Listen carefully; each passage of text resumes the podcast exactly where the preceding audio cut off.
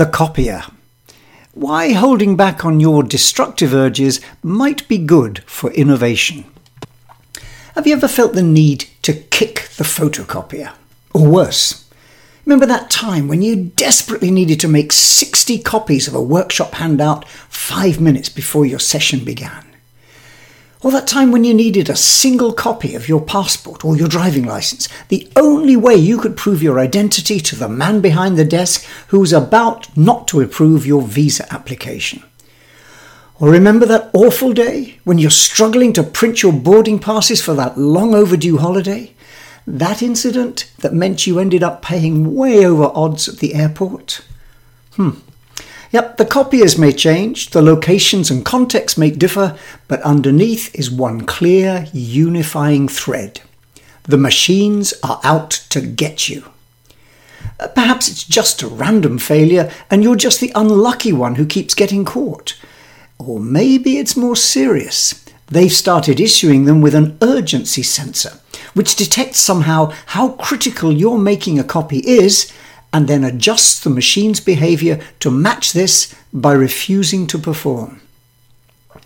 Whatever the trigger, you can be sure it won't be a simple, easy to fix error like out of paper, which you might just be able to do something about. No, the kind of roadblock these fiendish devices are likely to hurl onto your path will be couched in arcane language, displayed on the interface as error code 3B76 please consult technician. Given the number of photocopies in the world, uh, and the fact that we're still far from being a paperless society in spite of our digital aspirations, it's a little surprising that the law books don't actually contain a section on xeroxicide, that attempt or execution of terminal damage to the lives of these machines. Well, help is at hand. Because whilst we may still have the odd, close, and not very enjoyable encounter with these devices, the reality is they're getting better all the time. Not only through adding a bewildering range of functionality, so you can do almost anything with them, apart from cook your breakfast, but because they're also becoming more reliable. And that, in large measure, is down to something called a community of practice one of the most valuable resources that we have in the Innovation Management Toolkit. The term was originally coined by Etienne Wenger and colleagues, who used it to describe groups of people who share a concern or a passion for something they do and learn how to do it better as they interact regularly. Which is where this idea really comes to the fore. It's a simple enough idea based on the principle that we learn some things better when we act together. Shared learning helps, not least in those situations where knowledge is not necessarily explicit and easily available for the finding. It's a little like mining for precious metals. The really valuable stuff is often invisible inside clumps of otherwise useless rock tiny flecks on the surface might give us the clue to something valuable being contained therein, but it's going to take quite a lot of processing to extract it in pure, shiny form. Knowledge is the same. It's often not available in easy reach or plain sight. Instead, it's what Michael Polanyi called tacit as opposed to explicit. We sometimes can't even speak about it, we just know it because we do it. Which brings us back to our photocopiers and to the work of Julian Orr, who worked in the 1990s as a field service engineer in a large corporation specializing in office equipment. He was an ethnographer, interested in understanding how communities of people interact, rather as an anthropologist might study lost tribes in the Amazon. Only his research was in California, down the road from Silicon Valley and he was carrying out research on how work was organised. He worked with the customer service teams, the roving field service engineers who crisscross the country trying to fix the broken machine which you've just encountered with all of its error code 3B76, please consult technician messages.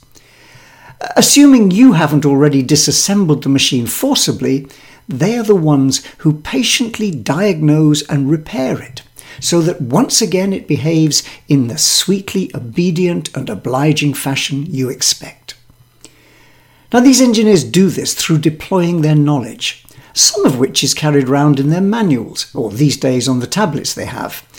But that's only the explicit knowledge, the accumulation of what's known, the FAQs, which represent the troubleshooting solutions that the designers have developed since creating the machines.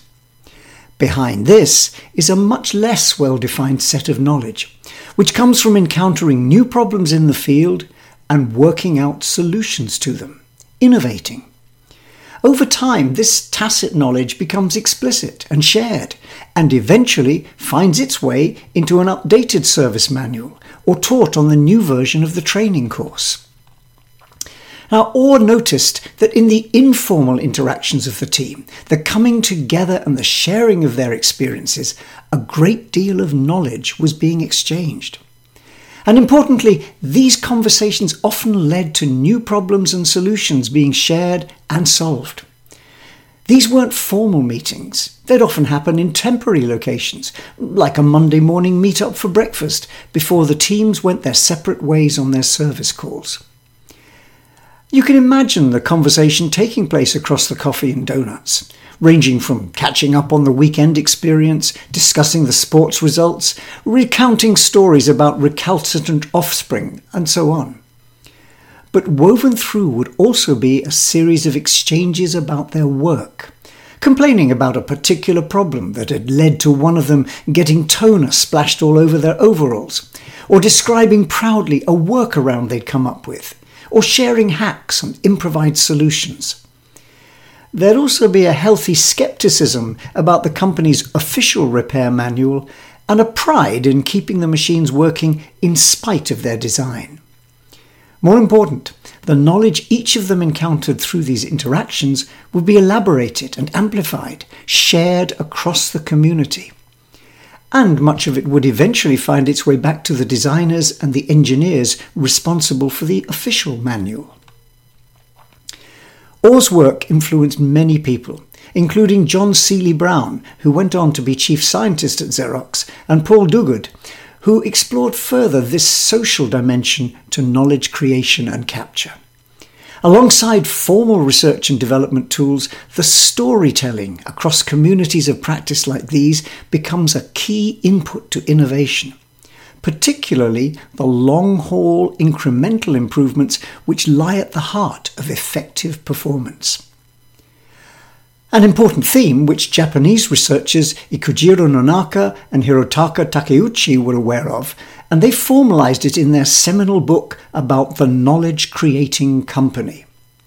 They offered a simple model through which tacit knowledge is made explicit, shared, and eventually embedded in practice a process which helped explain the major advantages offered by engaging a workforce in high involvement innovation. Systems which became the lean thinking model, which is in widespread use today, have their roots in this process, with teams of workers acting as communities of practice. Their model has four stages in a their model has four key stages in a recurring cycle. First, there is socialization, in which empathy and shared experiences create tacit knowledge, for example, the storytelling in our field service engineer teams. Then there's externalization, in which that tacit knowledge becomes explicit, converted into ideas and insights which others can work with. And there's combination, in which that externalized knowledge is organized and added to the stock of existing explicit knowledge, for example, embedding it in the revised version of the operating manual. And finally, there's internalization, in which that new knowledge becomes part of the way we do things around here and the platform for further journeys around the cycle. Now, communities of practice are of enormous value in innovation, something which has been recognized for a long time. Think back to the medieval guilds. Their system was based on sharing practice and building a community around knowledge exchange processes. Communities of practice are essentially learning networks.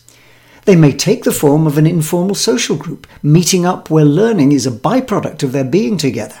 That's the model which best describes our photocopier engineers and many other social groups at work. And members of such groups don't all have to be from the same company.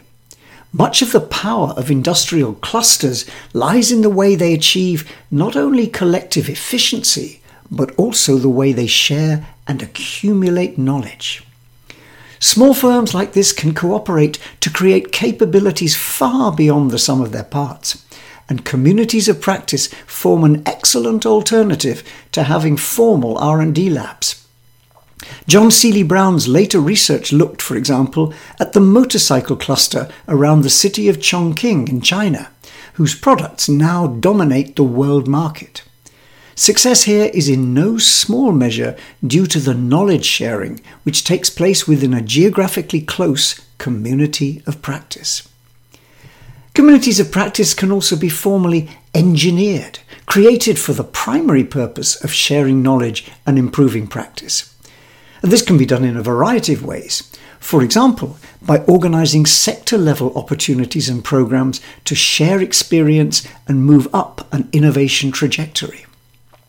This model was used very successfully, for example, in the North Sea oil industry, first to enable cost reduction and efficiency improvements over a 10 year period in something called the CRINE program. That stands for Cost Reduction for a New Era.